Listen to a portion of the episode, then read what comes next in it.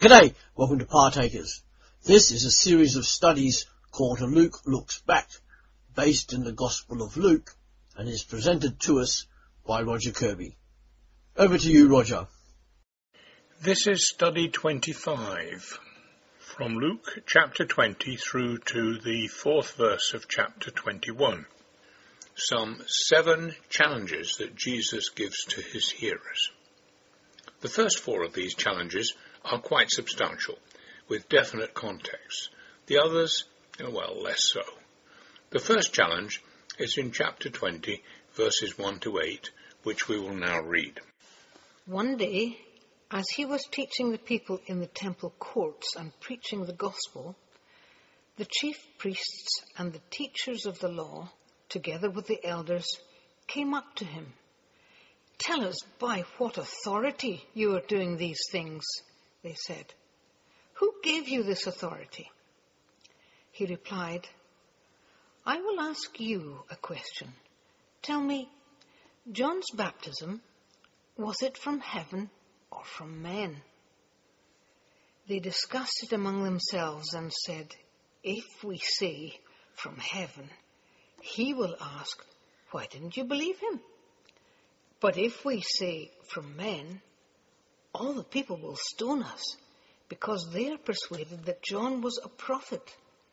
So they answered, We don't know where it was from. Jesus said, Neither will I tell you by what authority I am doing these things. The question of authority is of great importance. There is no direct answer here, so we need to go to John chapter 5, verses 31 to 47 to find one.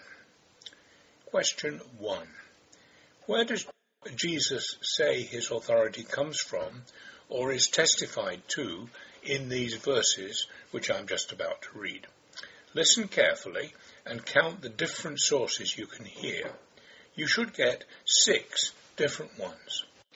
And to that I will add where does the authority of what we say or do come from? Here then are these verses from John chapter 5. If I testify about myself, Jesus says, my testimony is not valid. There is another who testifies in my favour, and I know that his testimony about me is valid. You have sent to John, and he has testified to the truth. Not that I accept human testimony, but I mention it that you may be saved. John was a lamp that burned and gave light, and you chose for a time to enjoy his light. I have testimony weightier than that of John, for the very work that the Father has given me to finish, and which I am doing, testifies that the Father has sent me. And the Father who sent me has himself testified concerning me. You have never heard his voice, nor seen his form, nor does his word dwell in you, for you do not believe the one he sent. You diligently study the scriptures, because you think that by them you possess eternal life. These are the scriptures that testify about me, yet you refuse to come to me to have life. I do not accept praise from men, but I know you. I know that you do not have the love of God in your hearts. I have come in my Father's name, and you do not accept me. But if someone else comes in his own name, you will accept him. How can you believe if you accept praise from one another, yet make no effort to obtain the praise that comes from the only God? But do not think I will accuse you before the Father. Your accuser is Moses, on whom your hopes are set. If you believed Moses, you would believe me for he wrote about me. But since you do not believe what he wrote, how are you going to believe what I say? You should have got as sources of authority John the Baptist, the works of Jesus, his father, the scriptures, Moses, and his own words. Our main authority should be the Word of God in the Scriptures. All other authorities are secondary to them. And now we come to the second challenge, which is in chapter 20, verses 9 to 19. It's based on Isaiah chapter 5, 1 to 7, which I will read first. I will sing for the one I love a song about his vineyard. My loved one had a vineyard on a fertile hillside. He dug it up and cleared it of stones and planted it with the choicest vines. He built a watchtower in it and cut out a winepress as well. Then he looked for a crop of good grapes but it yielded only bad fruit. Now, you dwellers in Jerusalem and men of Judah, judge between me and my vineyard. What more could have been done for my vineyard than I have done for it? When I looked for good grapes, why did it yield only bad? Now I will tell you what I'm going to do to my vineyard. I will take away its hedge, and it will be destroyed. I will break down its wall, and it will be trampled.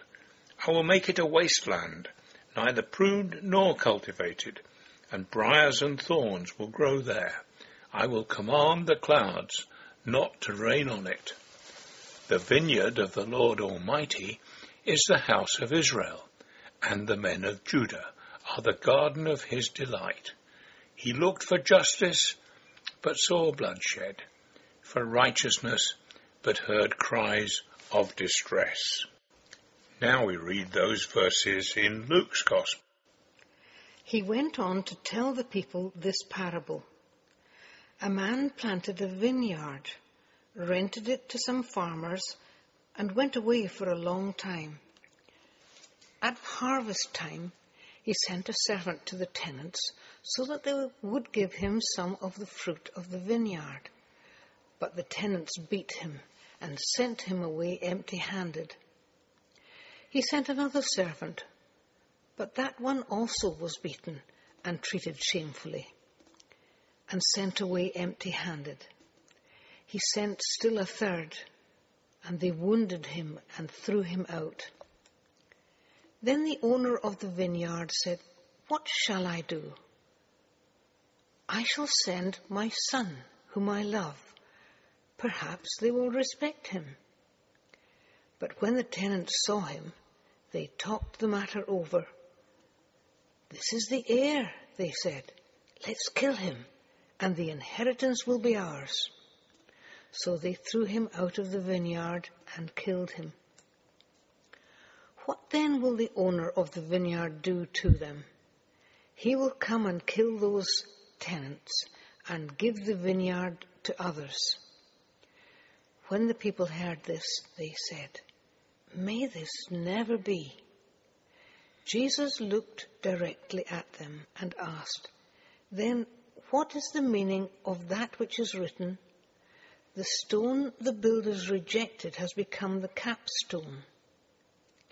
Everyone who falls on that stone will be broken to pieces, but he on whom it falls will be crushed. The teachers of the law and the chief priests looked for a way to arrest him immediately because they knew he had spoken this parable against them and they were afraid of the people. This story of the tenants, or perhaps we should call it one of the vineyard owner, is one of the most significant of all the parables, with the clearest foreshadowing of the future of Jesus. Question two. What is the expected answer to the vineyard owner's question, What shall I do? After the first three servants have been beaten and sent back empty handed? What, therefore, is the significance of the given answer, I will send my son? The expected answer is that he will declare war on the tenants and have them beaten or killed to restore his honour, which has been so shamed.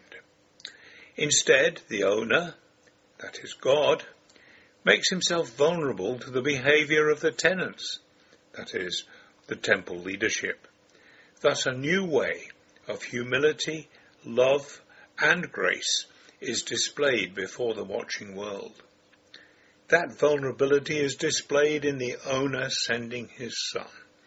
The son is killed, and only then is it said that the owner will kill those tenants and give the vineyard to others? Question three. What is the significance of that? We'll kill those tenants and give the vineyard to others for the original hearers and for us. This suggests that the incarnation of Jesus constituted a last chance for the leadership of Israel. They failed the test. Jesus is the first and last chance for us. Jesus' comment on the parable is a quotation from the Psalms, 118 in fact. The stone the builders rejected has become the capstone, and one from Isaiah. The Lord Almighty will be a stone that causes men to stumble, and a rock that makes them fall. They will fall and be broken. They will be snared and captured. Son in Hebrew is Ben. Stone is Eben. This is probably a deliberate word play. Question four. What should we, the second set of tenants, the replacement tenants, learn from this story? God is infinitely gracious in what he has done for us, but we must not presume on his loving kindness. If we despise his Son and his graciousness, we shall be in serious trouble. Now challenge 3 in chapter 20 verses 20 to 26. Keeping a close watch on him, they sent spies who pretended to be honest. They hoped to catch Jesus in something he said so that they might hand him over to the power and authority of the governor. So the spies questioned him. Teacher, we know that you speak and teach what is right, and that you do not show partiality, but teach the way of God in accordance with the truth. Is it right for us to pay taxes to Caesar or not? He saw through their duplicity and said to them, Show me a denarius. Whose portrait and inscription are on it? Caesar's, they replied. He said to them, Then give to Caesar what is Caesar's, and to God what is God's. They were unable to trap him in what he said there in public, and astonished by his answers, they became silent. This is about the relationship between church and state. Should we, A, resist, have nothing to do with politics? B. Accept. Have a modest involvement only. C. Challenge. Be politically active for the betterment of society. Since hearers and readers of this will come from so many different countries with so many different situations, I will have to leave you without an answer. So it will be best if I do not actually ask the question. There is, however, a deeper meaning often missed. We'll make that question 5. If we compare verse 24, which says, whose portrait and inscription are on it, that is, the denarius, the coin, with Genesis chapter 1, 20, verse 26, which says, Let us make man in our image, in our likeness. What does this imply? If the, if the denarius belongs to Caesar, we, not just our coins, belong to God. And we go on to read challenge 4, verses 27 to 40 of this chapter 20. Some of the Sadducees, who said there is no resurrection, came to Jesus with a question. Teacher, they said, Moses wrote for us that if a man's brother dies and leaves a wife but no children, the man must marry the widow and have children for his brother. Now, there were seven brothers. The first one married a woman and died childless. The second and then the third married her, and in the same way the seventh died, leaving no children. Finally, the woman died too. Now then, at the resurrection, whose wife will she be, since the seven were married to her? Jesus replied, The people of this age marry and are given in marriage, but those who are considered worthy of taking part in that age and in the resurrection from the dead will neither marry nor be given in marriage, and they can no longer die, for they are like the angels. They are God's children, since they are children of the resurrection.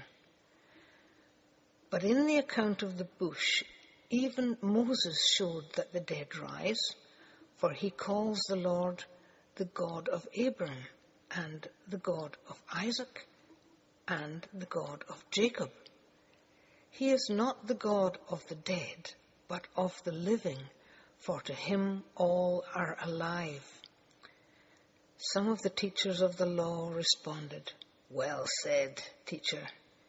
And no one dared to ask him any more questions. People often assume that we shall be united with our loved ones in heaven, although this is not clearly stated in Scripture. Jesus' answer to the seven husbands teaser probably has no implications for that assumption, since it is an impossible situation anyway. The following three much smaller challenges all have very little given context.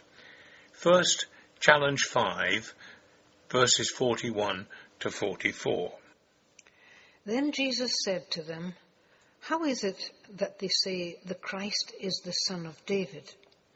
David himself declares in the book of Psalms, The Lord said to my Lord, Sit at my right hand until I make your enemies a footstool for your feet. David calls him Lord. How then can he be his son? It is not easy to see what Jesus meant when he said this. Luke probably records it because it was very meaningful for the early church about 40 years later when they must have been quite puzzled to know who exactly Jesus was. They were worshipping him did that make him God? We know now that it did, and he was. But they must have been unsure about that for many years. These verses are a part answer to their questions. What Jesus said equates the Messiah with the son of David. That is not literally true since David died a long time before. It is a useful reminder that the expression the Son of God is not to be taken as grossly literal either, as some people try to do.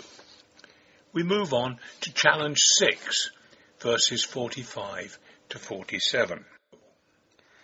While all the people were listening, Jesus said to his disciples, Beware of the teachers of the law.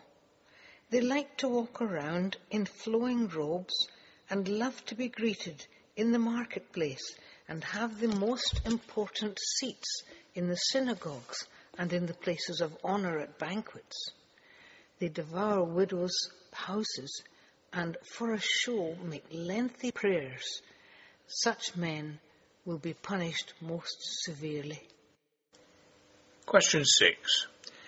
Jesus did not actually condemn the privileges given to the teachers of the law. What did he condemn? What are the present day equivalents of these? In particular, in what ways can we err in the way we participate in a prayer meeting?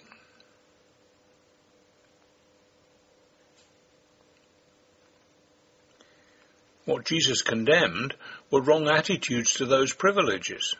They were to be things treasured and used for the benefit of other people, not for private vanity. Should a minister dress differently from other people, unless it is for a purpose such as recognition as he visits a hospital? That's a good question. I don't know what the answer is. We need to be careful when we take part in a prayer meeting that we are not taking part because we like other people to hear our voice. And finally, the seventh challenge is the first four verses of chapter 21. As he looked up, Jesus saw the rich putting their gifts into the temple treasury. he also saw a poor widow put in two very small copper coins. I tell you the truth, he said, this poor widow has put in more than all the others. All these people gave their gifts out of their wealth, but she, out of her poverty, has put in all she had to live on. Question 7. Is this realistic advice? Is all she had to live on wise giving? If we do that, we will end up in court for non-payment of utility bills or have to rely on other members of our family to give us food. So, what can we take from this passage?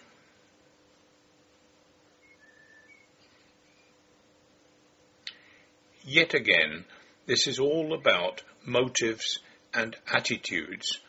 A very few Christians can imitate this situation, but they have to be a very few or we would all starve. Perhaps this is another of Jesus' overstatements for effect. And there we end this series of seven challenges. Thanks, Roger. This series is on every Sunday, but as usual on Partakers, www.partakers.co.uk, there is something new available every day to inspire your Christian life.